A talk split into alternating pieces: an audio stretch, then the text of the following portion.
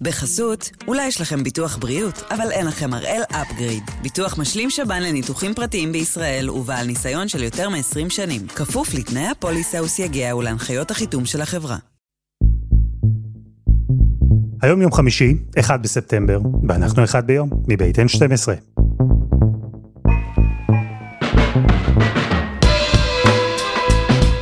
אני אלעד שמחיוף ואנחנו כאן כדי להבין טוב יותר מה קורה סביבנו, סיפור אחד ביום, כל יום.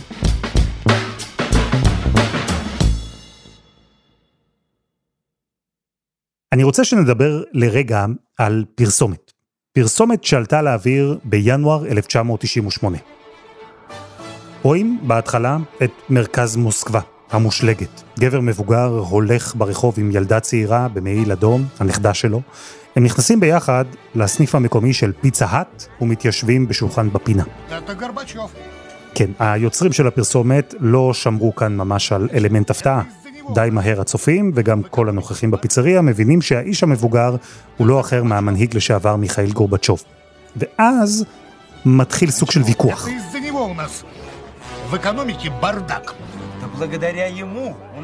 בגללו, אומר האבא. יש לנו בלאגן כלכלי, הוא משתמש במילה שכולנו יכולים להבין, ברדק. בגללו, הבן מגיב, יש לנו הזדמנויות. כאן המבוגר כבר כועס יותר, בגללו יש לנו אי יציבות פוליטית, הוא אומר, והצעיר כבר מתחיל להתעצבן, בגללו יש לנו חופש. והם ממשיכים ככה, לכעוס ולצעוק, כל אחד טוען שגורבצ'וב הוא או נבל או גיבור, עד שהסבתא מתערבת. בגללו יש לנו הרבה דברים, היא אומרת, וכולם משתתקים ומסתכלים בסקרנות, כמו פיצה האט. ובסגנון של פרסומות, אתם מכירים? כולם מהנהנים בהסכמה, קמים מהכיסא וצועקים לגורבצ'וב כמה שהוא נפלא. המנהיג לשעבר בסך הכל מנופף ומודה להם במבוכה. ומי שערך את הפרסומת הזו הוא בחור בשם קלייטון המרט. הוא עשה כאן טריק עריכתי, הוא שכפל את הקולות שצעקו הידד לגורבצ'וב כמה פעמים, הכניס גם כמה תמונות כלליות של מוסקבה, כך שנראה ונשמע כאילו רוסיה כולה חוגגת כעת את גורבצ'וב על שהביא למדינה את פיצה האט. הפרסומת הזו הוכתרה על ידי כמה כלי תקשורת אז כהזויה. ההופעה של גורבצ'וב הוכתרה כמביכה. היו מי שכתבו שכן, זה אמנם סרט קצר יפהפה, אבל פרסומת נוראית. אני מוכרח לומר לכם, לענייננו לפחות, בעיניי היא מושלמת. היא מושלמת כי היא מספרת את הסיפור כולו, את הכל. הפרסומת הזו, שבה מככב מנהיג קומוניסטי סובייטי לשעבר, פרסומת של תאגיד מזון אמריקני קפיטליסטי, אז הפרסומת הזו שודרה רק בארצות הברית. שם גורבצ'וב של שנות התשעים היה מה שאנחנו קוראים היום אינפלואנסר. ברוסיה היא לא שודרה, כי שם לא סבלו אותו. תמורת ההשתתפות, דווח שגרובצ'וב הרוויח מיליון דולר, אז, כסף שהלך כולו לקרן שהקים בין היתר כדי להסביר לרוסים שהמהלכים שהוא עשה כמנהיג היו טובים ולא רעים, כפי שהוצגו. והפרסומת הזו הייתה רק אחת מתוך כמה שגורבצ'וב עשה באותה תקופה, למשל לחברת רכבות אוסטרית, ללואי ויטון, אפילו לאפל. והפרסומת הזו מושלמת בעיניי, כי אחרי שבגיל 91 מיכאל גורבצ'וב הלך לעולמו בבית חולים במוסקבה, אז אותו ויכוח בין רוסיה למערב, ויכוח על אם הוא גיבור או נבל, אותו ויכוח בין 25 שנה מפיצה האט, מתנהל גם היום.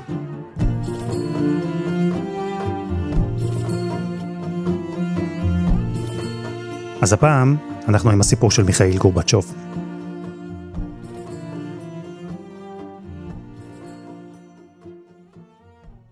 אפשר להגיד שהזרעים שיגדלו ויהפכו למהפכה שגורבצ'וב הוביל, נזרעו באופן אה, די מילולי, כבר בילדות שלו.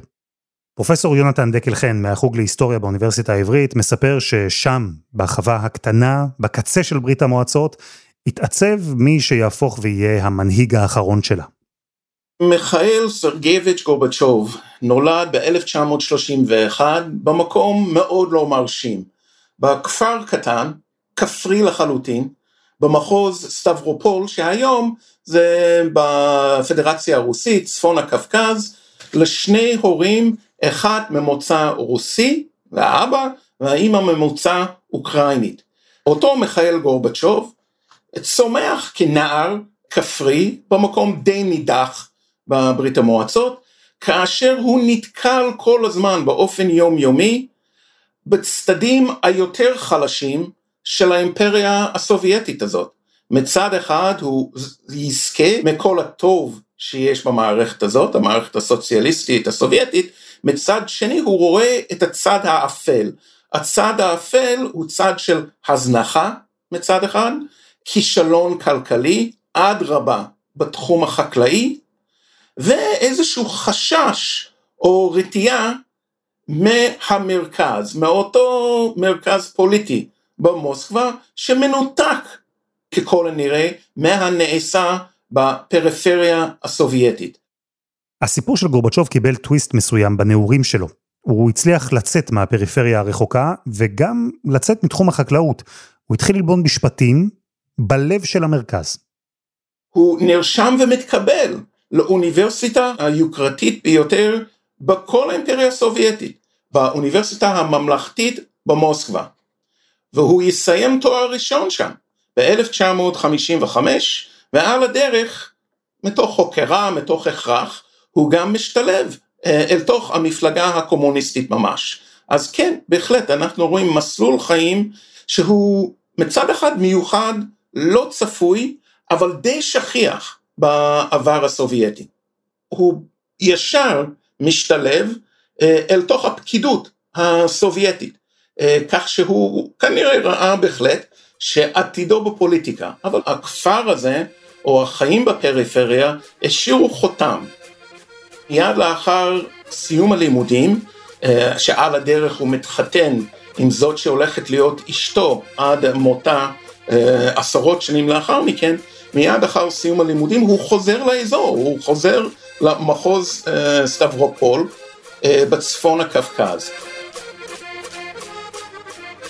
התואר מהאוניברסיטה היוקרתית במוסקבה הלך אז יד ביד עם חברות במפלגה הקומוניסטית, בדרך כלל גם עם תפקיד במפלגה. במקרה של גורבצ'וב, תפקיד במקום שממנו הוא בא, הפריפריה הרחוקה. הוא מתמנה להיות המזכיר הראשון של תנועת הנוער הסובייטית של אזור סטברופול, וזאת נקודת הזנקה של קריירות רבות מאוד במערכת הפוליטית. תוך תשע שנים הוא כבר הופך להיות המזכיר הראשון של כל מחוז סטברופול. זה שווה ערך להיות נגיד מושל באחד ממדינות הברית. למה דווקא הוא? איך אפשר להסביר את הזינוק המאוד מהיר הזה של אה, בחור צעיר, בסך הכל מכפר נידח, שהגיע לכזה תפקיד בתוך המפלגה הקומוניסטית וכל כך מהר? מצד אחד קל להסביר, ומצד שני אה, זה עטוף מסתורים, כיוון שאנחנו אה, לא יודעים את הכל על הדרך שבה המערכת פעלה, המערכת הסובייטית. לכל אורך הדרך, ושמים לב לדברים האלה, אלה שפוקדים עליו. ברמות היותר גבוהות, שמדובר פה בבחור, עדיין צעיר, מלא יזמות, ושמבין משהו בחקלאות.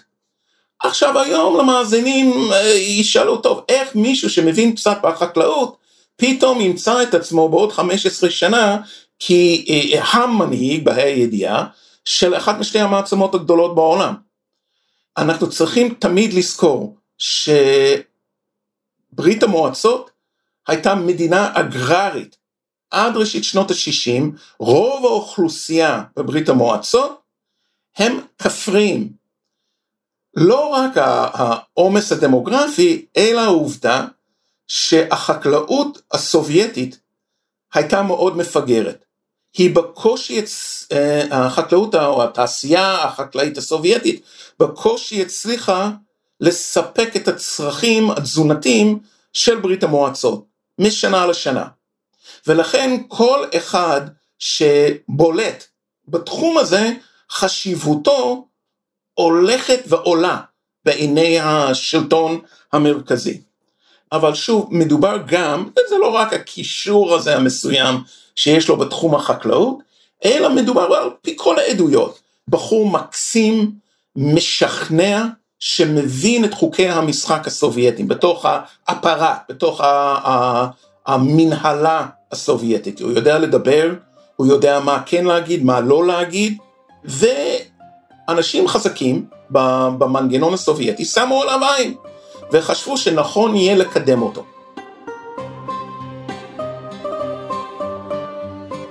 ב-1978 גורבצ'וב סגר מעגל ובמידה רבה התחיל אז את הפרק החשוב בחייו. הוא חזר למוסקבה, הפעם כבעל תפקיד בכיר במפלגה. הוא קיבל מהמפלגה בית ודירת שרד, הוא קיבל טבחים, משרתים, היו לו שומרי ראש, ולמרות שחלקם היו סוכנים של הקג"ב, כפי שהיה נהוג באותם ימים. גורבצ'וב ומשפחתו השתקעו בחיים החדשים שלהם, במוסקבה, שהפכה כבר אז לבית. וגורבצ'וב, שגדל להורים חקלאיים, שהתחנך בילדותו בחינוך חקלאי, מונה למזכיר המפלגה לענייני חקלאות, בעצם המנהל החקלאי של ברית המועצות. חלק חשוב, קריטי, במנגנון שבעיניו של גורבצ'וב היה רחוק מלהיות מושלם. הוא נשאר טכנית בתוך המנגנון, אבל הוא וחלק מבני דורו, הם הבינו שהמערכת כבר רקובה, שמי שמוביל את המערכת כבר כמה וכמה שנים, מאז uh, סוף שנות ה-60 לפחות, אם לא יותר, uh, דור של זקנים שחושבים על העבר ועל האידיאולוגיות שכבר לא משרתות למעשה לא את הסוציאליזם ולא את העם הסובייטי. אז יש כאן דחף אצלו, הוא לא היחיד, דחף אצלו, אה, אצל דור צעיר יותר, צעיר ביניים, של פקידים סובייטים שמבינים שלטובתה של ברית המועצות, לא להפיל אותה חס וחלילה, אלא לחזק ולהצמיח את ברית המועצות והסוציאליזם. עכשיו, תחת לכיבוש הנאצי, אפשר להבין שאחד מעקרונות חייו, ואנחנו נראה גם ביטוי של זה לאחר מכן, שהוא יעלה לשלטון ממש, סלידה מהטוטליטריות.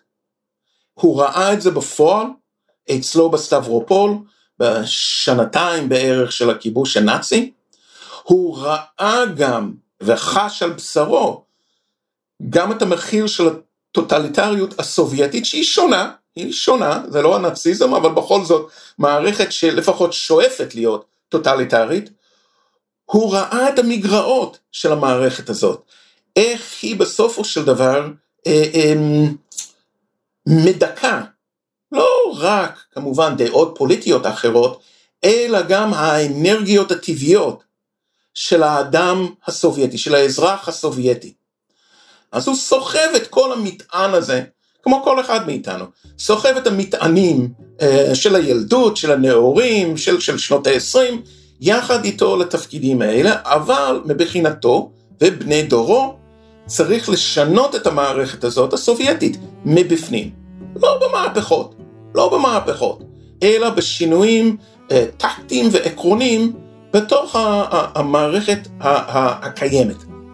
מהי המטרה? המטרה היא לחזק את ברית המועצות האהובה עליו.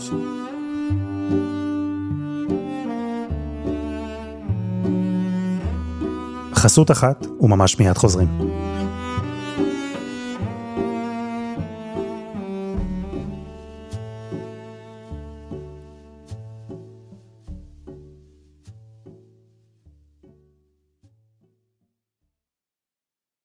בחסות, אולי יש לכם ביטוח בריאות, אבל אין לכם הראל אפגריד. ביטוח משלים שב"ן לניתוחים פרטיים בישראל ובעל ניסיון של יותר מ-20 שנים. כפוף לתנאי הפוליסה וסייגיה ולהנחיות החיתום של החברה.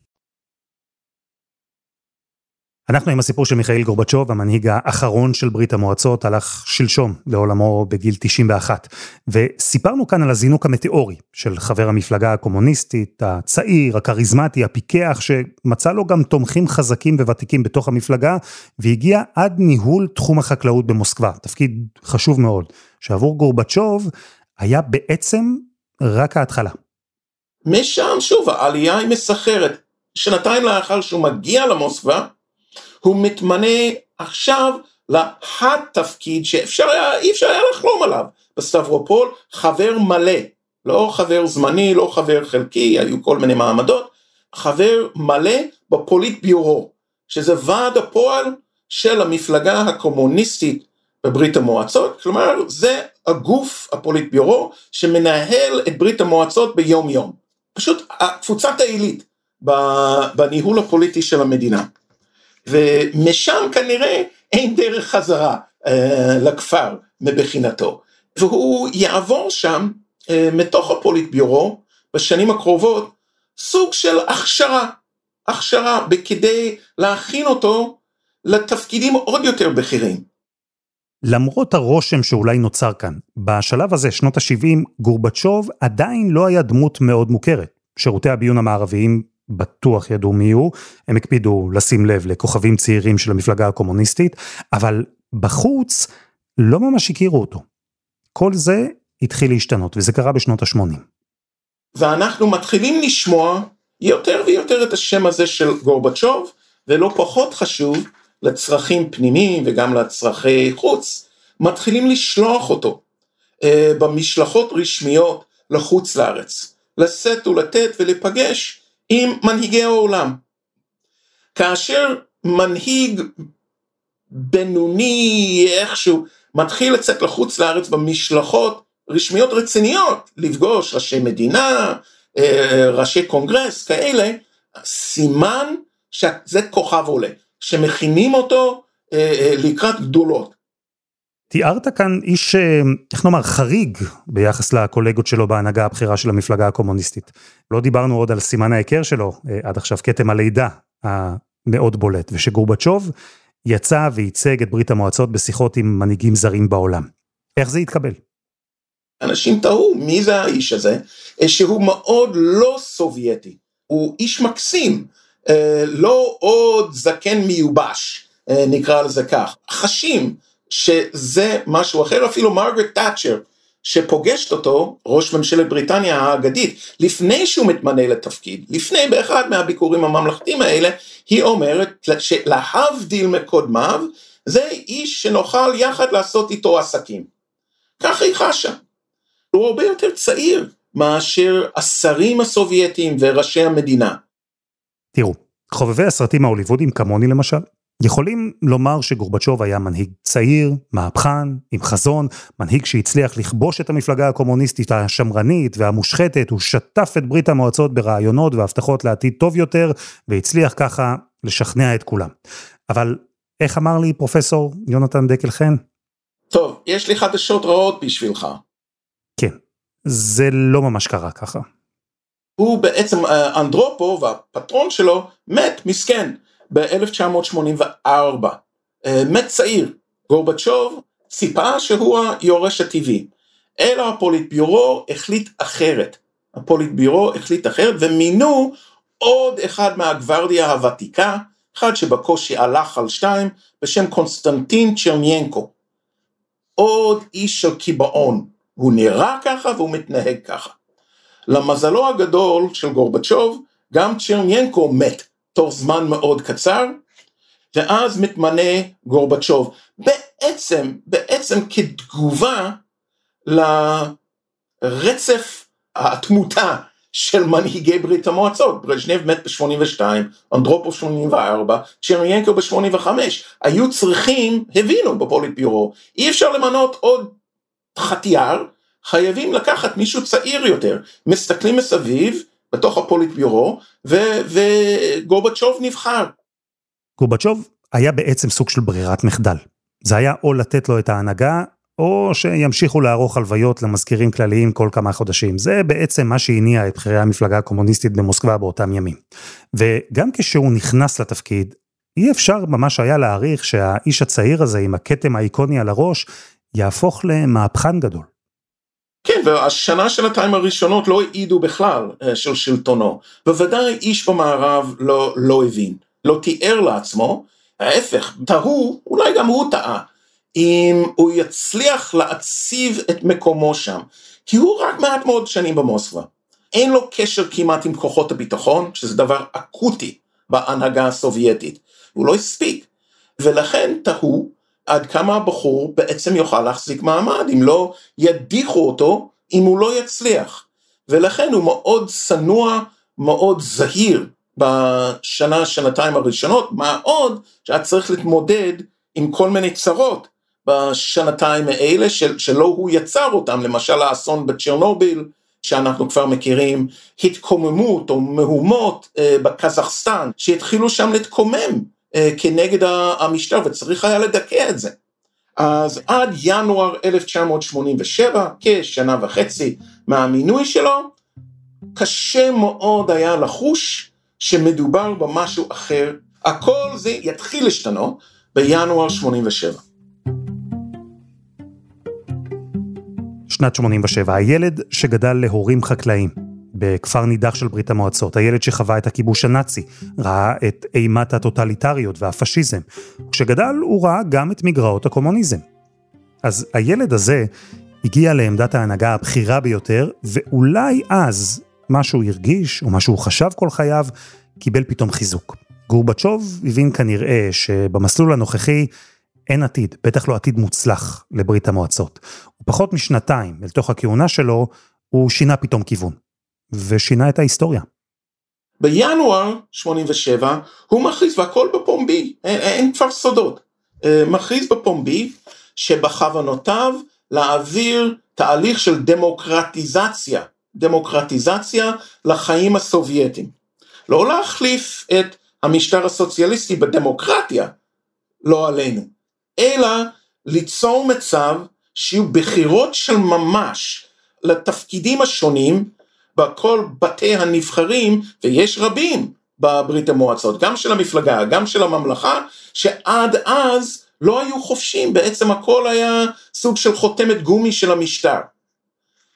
הוא חש שהדרך שבה אפשר להחזיר את האמון לציבור בהנהגה זה לתת לציבור לבחור באמת במי יהיו המנהיגים. כולם צריכים כמובן להיות סוציאליסטים, אבל מי שמיובש, מי שמושחת, הם ידיחו אותו, הבוחרים. וכל השינויים שיבואו ב-87, אחר כך גם קצת ב-88, עומדת המילה או המדיניות פרסטרויקה, להיבנות מחדש.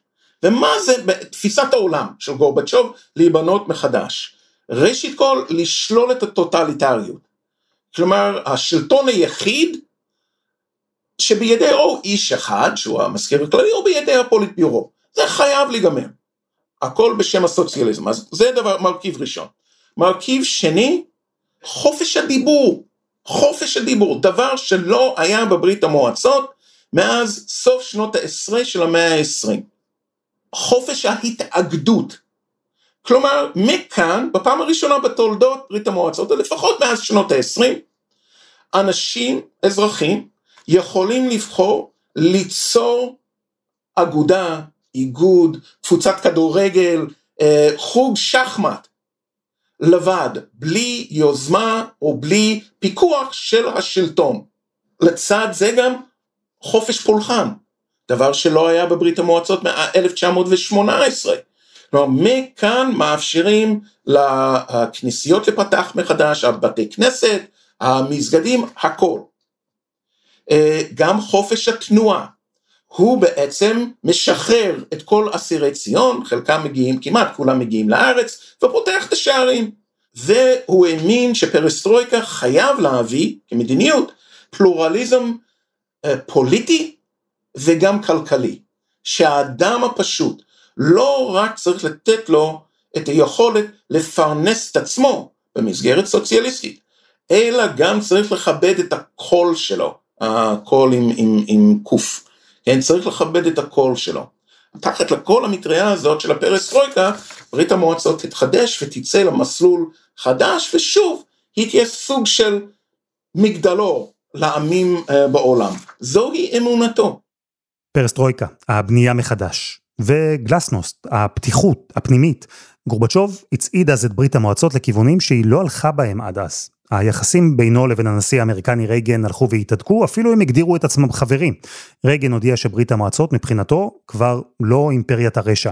כן, הייתה חשדנות הדדית, הייתה ביקורת הדדית, אבל גורבצ'וב, כמו רייגן, הבין שמלחמה קרה, שאולי תהפוך למלחמה חמה, היא הרסנית, היא מיותרת, ושחייבים לסיים אותה. כמו שאומר השיר של דן טורן, אימפריות נופלות לאט, אז במקרה של גורבצ'וב וברית המועצות, הן גם נופלות במקרה. חד משמעית הוא לא התכוון לזה. הוא האמין בסוציאליזם, הוא האמין בברית המועצות, ולכן בניסיון של גורבצ'וב להטיב או, או, או, או לבנות מחדש את ברית המועצות, להוריד את הלהבות של המלחמה הקרה, כדי למנוע אסון לאנושות במלחמה גרעינית, הוא בעצם מצית לא בכוונה, את סופה של ברית המועצות. מה הכוונה? כלומר, גורבצ'וב נקלע לסיטואציה, פחות או יותר? הוא נשאב לתוך כל מיני לחצים וכוחות שלקחו את הרפורמות שלו, את הרעיונות שלו, כמה צעדים קדימה, והם אלה שהובילו לפירוק של ברית המועצות? כן, היו כוחות שהוא לא הצליח להשתלט עליהם, כאשר הכוחות העיקריים הם לא כוחות הלחץ של האמריקאים, זה מיתוס. גורבצ'וב תרומתו בעניין הזה שהתפרקות, אה, אה, יש לו שתי תרומות בעצם, בהתפרקותה של הגוש המזרחי, עוד לפני שנגיע לברית המועצות.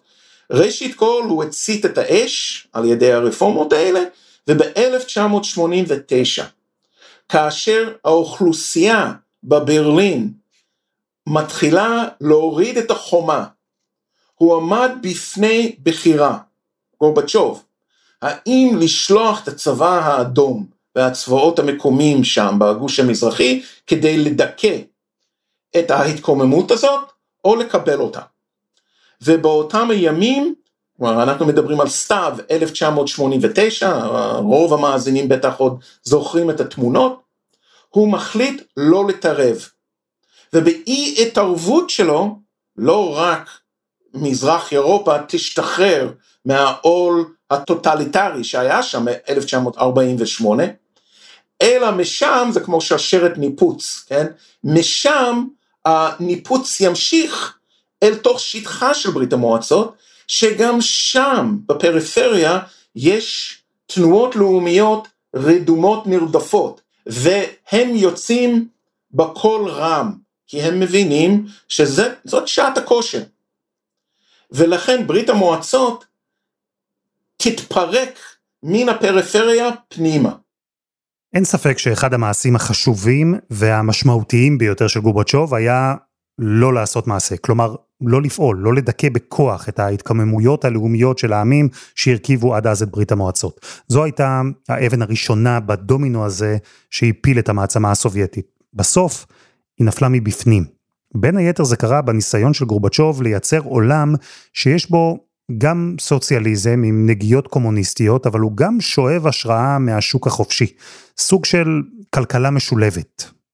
הניסיון שלו להקים כלכלה משולבת, התוצאה הישירה היא היפר אינפלציה, סגירת עסקים, אבטלה גדולה במדינה שהתעסוקה הייתה מובטחת עד אז, בברית המועצות הייתה תעסוקה מובטחת, אי אפשר היה להעלות על הדעת שבן אדם יהיה מובטל, שלא לדבר על זה, אלא בגלל ההיפר אינפלציה, גם הפנסיות שמי שכבר יצא לעבוד, אה, יצא ממעגל העבודה, הפנסיות נעלמות, כי אין הצמדה, ולכן יש כאן פשוט ייאוש, גם זה לא עבד.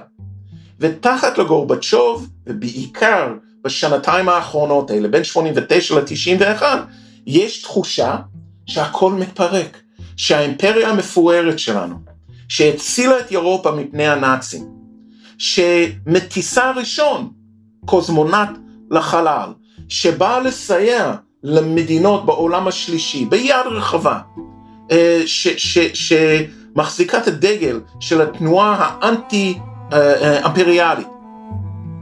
הכל זה קורס, ואת מי מאשימים? גורבצ'וב.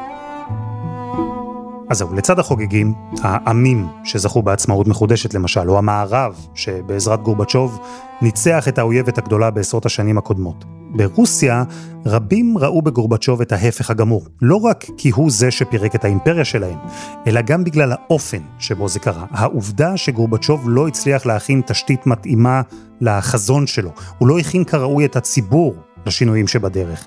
הוא פירק את ברית המועצות, אבל הוא בעצם נכשל בתוכנית שלו. לבנות אותה מחדש. הבעיה, כמו בהרבה מאוד מקומות, הבעיה הייתה ביישום. לא רק ביישום, אלא גם בתוצאות של השינויים, שהאדריכלים של השינוי לא קיוו ולא רצו. בברית המועצות לשעבר, ודאי בפדרציה הרוסית, יש הרבה אמביוולנטיות כלפיו, הרבה מאוד. יש עדיין כאלה שמעריכים את מה שהוא ניסה לעשות, חושבים שאולי מן הימים, אולי הפדרציה הרוסית תוכל להגשים את החירויות שעליו הוא דיבר, אבל לרוב מדובר, כן, והנשיא פוטין דואג כבר שנים רבות להזכיר ולהמחיש את העובדה שגורבצ'וב והתפרקותה של ברית המועצות, שמה לעשות, הוא כיהן אז. זה נדמה לי במילותיו של פוטין, האסון הגדול שקרה לאנושות במאה ה-20. וגורבצ'וב הוא אשם על פי הדעה הזאת. ועם השנים גורבצ'וב הפך לגיבור תרבות במקומות מסוימים בעולם. חתן פרס נובל לשלום, סופר, כותב טור קבוע בניו יורק טיימס, פרזנטור של פיצה האט, והוא הפך במקביל לנבל במקומות אחרים. איש שמנע מלחמה עולמית עם פוטנציאל גרעיני, איש שניפץ את מסך הברזל, אבל איש שחלקים במורשת שלו, או חלקים בכישלונות שלו, הם שהובילו את רוסיה למקום שבו היא נמצאת עכשיו. תחת מנהיג שמבחינות רבות הוא האנטיתזה לגורבצ'וב, האנטיתזה למה שגורבצ'וב רצה לעשות. יש הרבה מאוד חזרה ליושנה אצל פוטין, אין ספק, הוא אומר, הוא אומר, אה, אה, ורואה בעצמו אוטוקרט מהמאה ה-17-18, פטר הגדול, ובוודאי שזה גורבצ'וב לא היה רוצה, והוא ביקר אותו, הוא ביקר את פוטין בכל מה שקשור למשילות, לדרך שבה הוא מנהל את המדינה, כך שזה לא שחור לבן, זה גוונים שונים של אפור.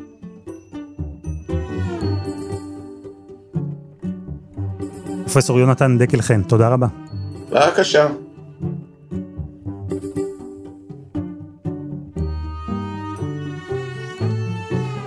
וזה היה אחד ביום של N12. אנחנו גם בפייסבוק, חפשו אחד ביום, הפודקאסט היומי. העורך שלנו הוא רום אטיק, תחקיר והפקה עדי חצרוני, דני נודלמן ורוני ארניב. על הסאונד יאיר בשן שגם יצר את מוזיקת הפתיחה שלנו, ואני אלעד שמחיוף. אנחנו נהיה כאן שוב, גם בשבוע הבא.